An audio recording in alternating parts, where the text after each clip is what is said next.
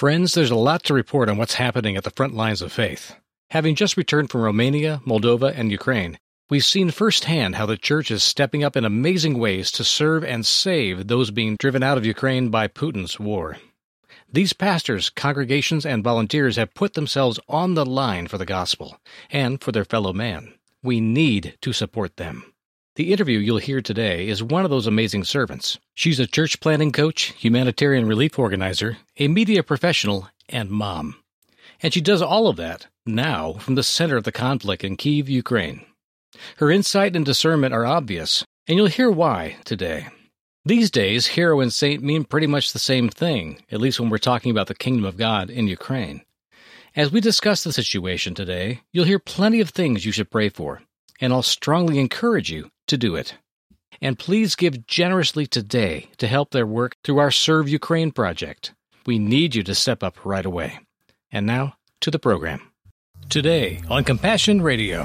What is the solution, humanly speaking? That's why we're crying out to God. You know, God can fix this whole situation in a minute before we finish this conversation. But overall, for the world, don't think that this will end if Ukraine just surrenders.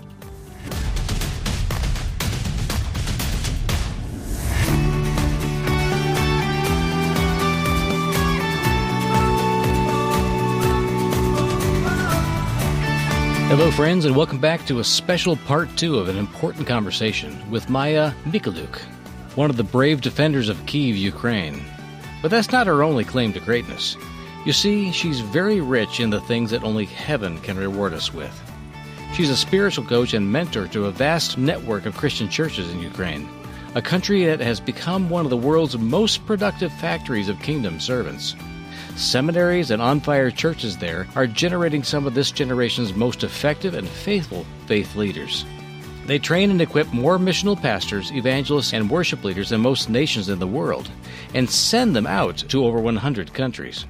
If we didn't know better, we might miss one of the greatest spiritual battles of the 21st century, possibly with greater consequence than the battle we do see, one for freedom and individual liberties.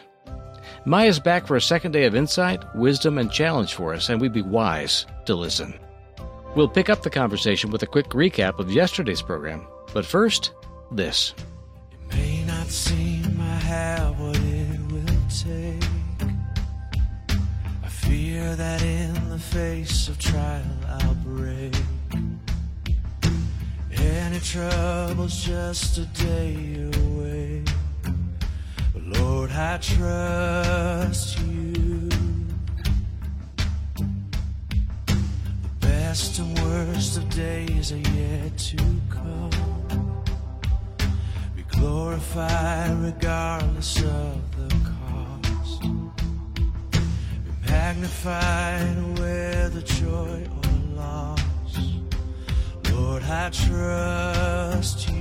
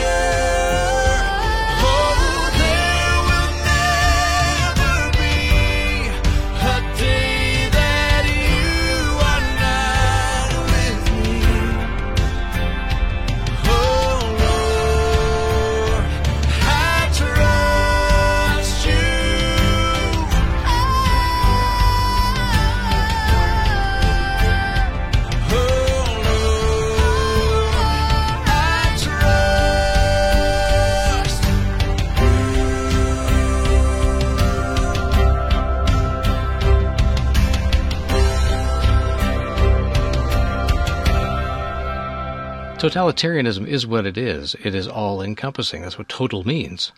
And I think Russia has definitely gotten to that point. But it's not something that history tells us is unique to any particular country. It is, as you say, right at the doorstep. If we allow it to continue, it is something that will continue, period. And if we look at this as a spiritual battle, and I'm speaking completely on the outside looking in, there are many of us who can see that the spiritual dimension of this is such that there but for the grace of God go we. There's no reason why America and the West shouldn't fall for these things, except that we stand up to them. But the standing up is about civil duty, it's about common human decency, but it's also about appealing to a God and walking in the way of a God of peace. And I've seen that in your churches. I mean, obviously, Ukraine has become a peaceable nation. And if we look back even 30, 40 years for you being part of the Soviet Union, the West would have seen you as nothing but a bunch more of those Russians. You have stepped out of that and chosen a different path, but it was a repentance path. Your country, your whole nation, decided to turn away from violence and totalitarianism, and that's why you're paying the price now. We can see that. I don't have great answers for you, and I wish our governments could stand up with you in a way that was very effective, would stop the suffering now, but it doesn't seem to be happening yet. Mm-hmm. You, as an independent citizen, a loyal and faithful and patriotic citizen of Ukraine, what would you tell us in the West to beware of and to be praying for all of us? Well, I think a few things. First of all, don't ever let your leader go unchecked, like Russia did for so many years. And what we're watching right now in Putin, it's a madman that was homegrown in 23 years in power, and he thinks that he's God, right? He thinks that he's all-powerful, and he's totally delusional. But it comes with the fact that he has been unchecked for so many years. So I think it's an important lesson for everybody, for every nation. Don't let the comforts, and you know, the reason Russians allowed Putin to go so long, because they were comfortable economically, because it was convenient. Economy was doing well, their refrigerators were full. Now they're not so well. Refrigerators are not so full, so they will be rambling, and they'll probably eventually got rid of him, but not because they are loving freedom, but because they became uncomfortable. So that's one thing. Another, I would say, don't try to pacify the monster. If you listen to Putin, if you listen to claims he's making and people around him are making, he is not after Ukraine only. Mm-hmm. He will go as far as the world will allow him. It's very much situation similar to the beginning of the Second World War. Another thing that we need to understand that we cannot allow ourselves to believe that we can pacify the monster. There is no stopping if he's not being stopped. Yeah. The situation right now in Ukraine is very similar to what we observed in the beginning of Second World War when British were trying to pacify Hitler. As British pacified Hitler by giving him territory, somebody might think, okay, let's just let Putin have Ukraine and let's just the world go back to normal, to business. Russia is a big business partner for many countries, right? So the thing is, he's not going to stop. Baltic republics are very concerned because it's going to take just a few hours to take over them. Mm-hmm. Poland is very concerned. Putin is talking about returning world to 1987 when, there was a whole Eastern Europe under Russian influence. Yeah. So he's looking to reshape the whole world. And I just recently reposted an article on my Facebook page where he's actually saying there is no world without Russia. If we lose, we're going to destroy the world. We will use the nukes to destroy the world. And that sounds crazy, but you just watch Guy's track record. He's crazy. He's against the wall. What is the solution, humanly speaking? That's why we're crying out to God. God can fix this whole situation in a minute before we finish this conversation. But overall, for the world, don't think that this will end if Ukraine just surrenders. If you listen to some of the world leaders, like, for example, Serbian president recently asked our president, how many civilian casualties are you willing to allow before you surrender and accept Russian demands? And it's not acceptable. It's not surrender. They want Ukraine to disappear. They want Ukrainians to disappear. You look at the article, Russians by mistake published on February 26 when they expected they would have victory. Mm-hmm. Basically, they were announcing that they were joining Ukrainian regions as Russian regions, and they were going to put some opinion makers into camps to make them disappear. Mm-hmm. And it's a choice for us.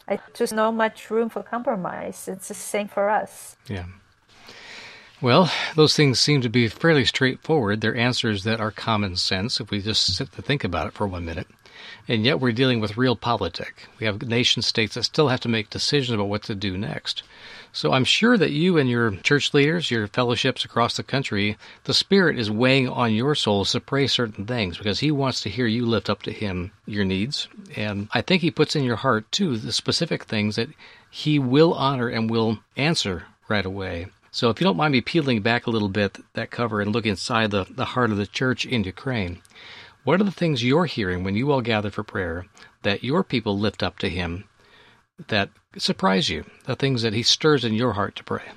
Well, we've been at war now for 4 weeks almost. We had 4 Sundays when we gathered. The first Sunday was on Zoom because we were under curfew. Correct. And the next 3 Sundays we were in person. Mm. And I can tell you our prayers are very different now than were a month ago. Okay. First of all, we have a long list of people we are praying by name, people who are missing,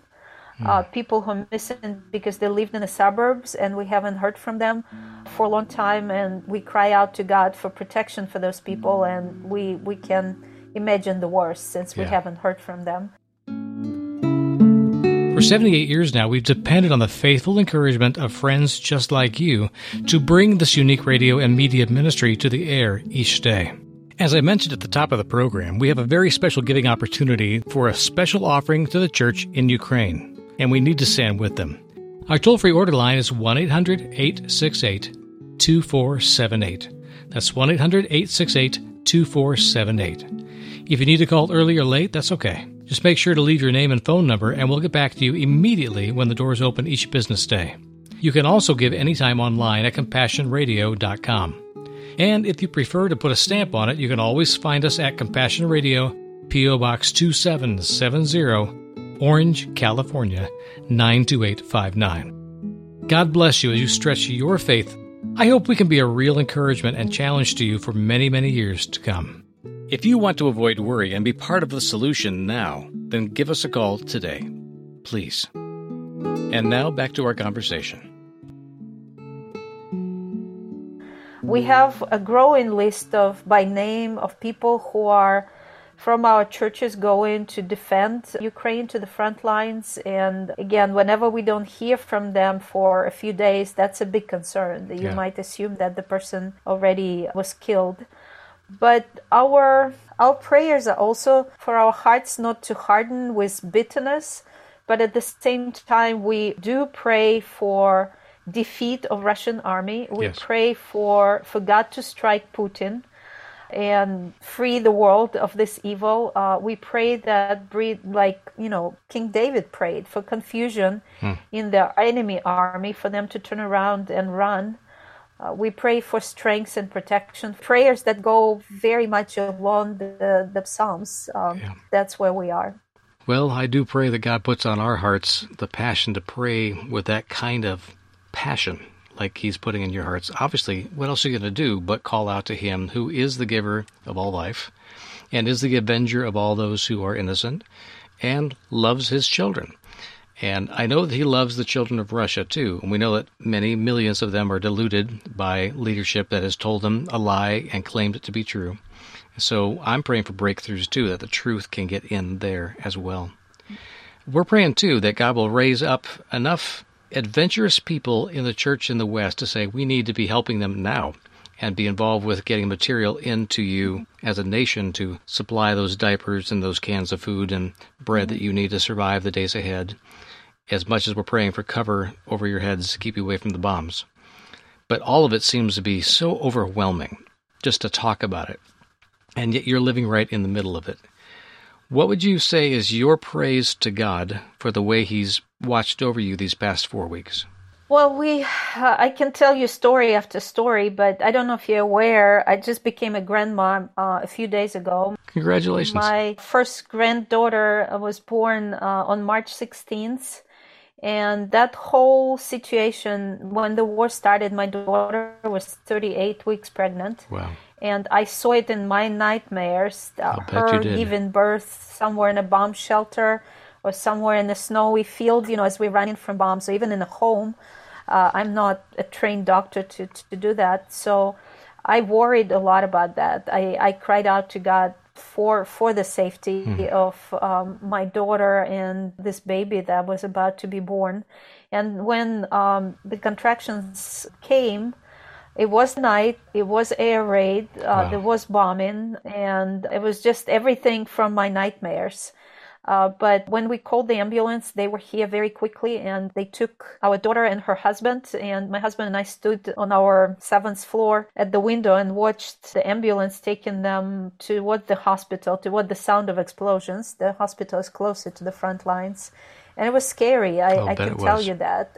It was like, you know, crying out to God all the time on a very personal level. I mean, we pray for the nation, but we have this baby coming. And after they were taken to the hospital, a few hours later, our son-in-law was asked to leave the hospital because they decided they didn't want men there, even though it was originally planned that he would be there for the delivery. So it was, again, very scary because, you know, our daughter could hear explosions in the hospital. She was all by herself. We were here, away from her, just, again, crying. And then we have our lady downstairs who is kind of our concierge.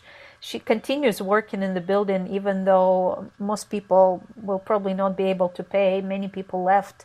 Yeah. So I was taking lunch to her in the afternoon of that day, and I was coming back in the elevator with a neighbor, and he asked me how we were doing, and I just broke out into tears, explaining what's happening with Sasha, our daughter, and her husband.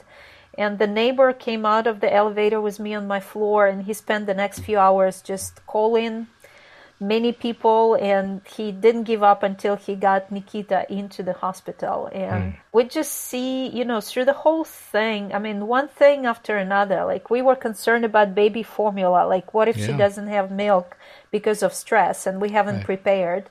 I was just working up myself about that, and then I got a call from another volunteer we work with, and she was telling me, like, we have 5 tons of baby formula, would your church be willing to distribute that?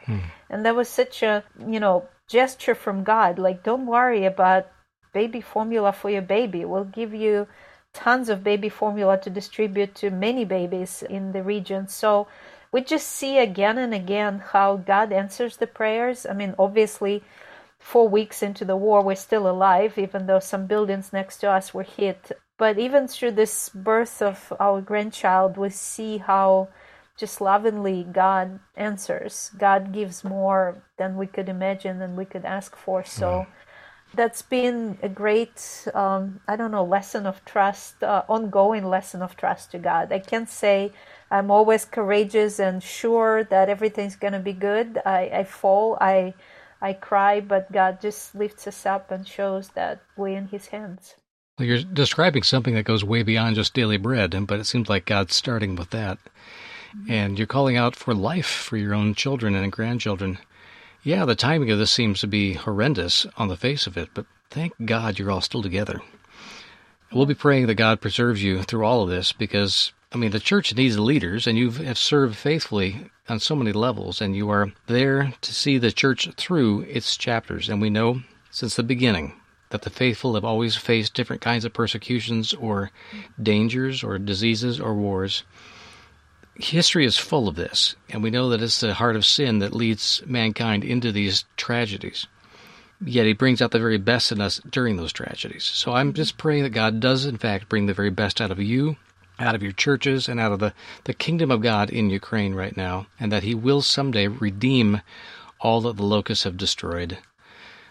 Is there any last word you can give us that you say, if there's nothing else we should think about or remember, this one thing don't forget? What would that be for you? Well, I guess the thing we keep reminding ourselves, God is good, and He will be faithful through everything. through the hardest times. So it's something we need to remember when times are good. We'll be able to look back and see that the victory belongs to God. And that's our concern for our country, you know. Mm-hmm. We know we will win. God will give us this victory. But we as a church need to be here reminding people that it's not our courage, it's not our strength, it's not our unity or, you know, all the good qualities, human qualities that are surfaced right now by this crisis. But it's God's goodness and God's faithfulness that will bring us that victory. Indeed. And I think about the scripture. It says, if my people, which are called by my name, will humble themselves and seek my face and turn from their wicked ways, I will hear their prayers and I will heal their land. I mean, it is something about that commitment that we make to him, our covenant to him, saying, we humble ourselves and ask you to cleanse our hearts so that our nation can be saved. That's a powerful prayer.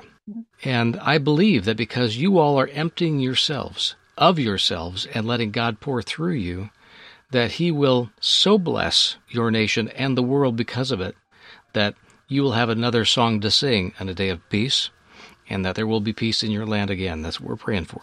So, Amen. Maya Mikuluk, I'm so proud to get to know you and to hear your story, and I expect to hear more of those stories in the days to come.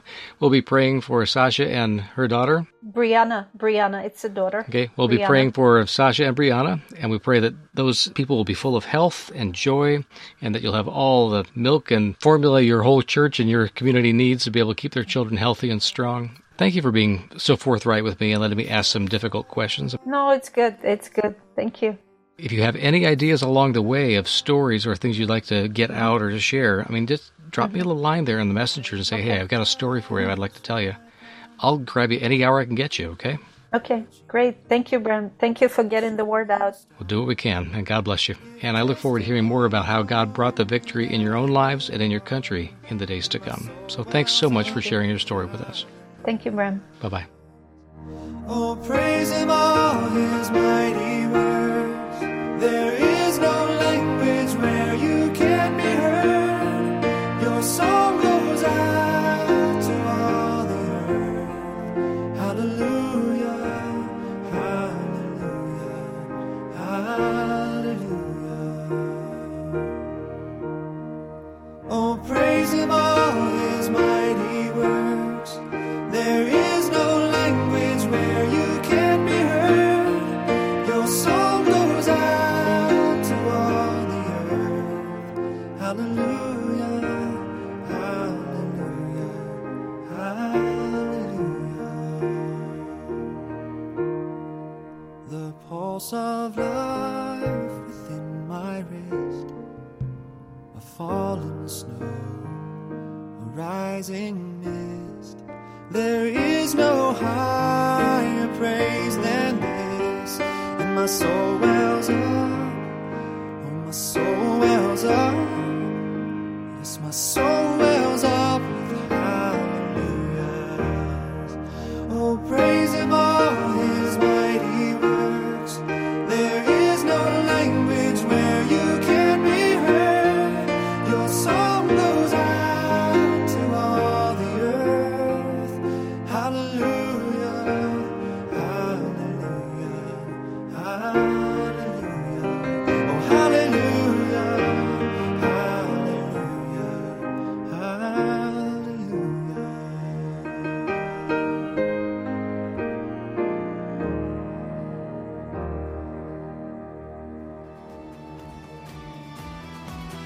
Thanks for joining us today. Send your special gift for the Church in Ukraine today. Call 1-800-868-2478 or give online at CompassionRadio.com. God bless, and we'll see you tomorrow.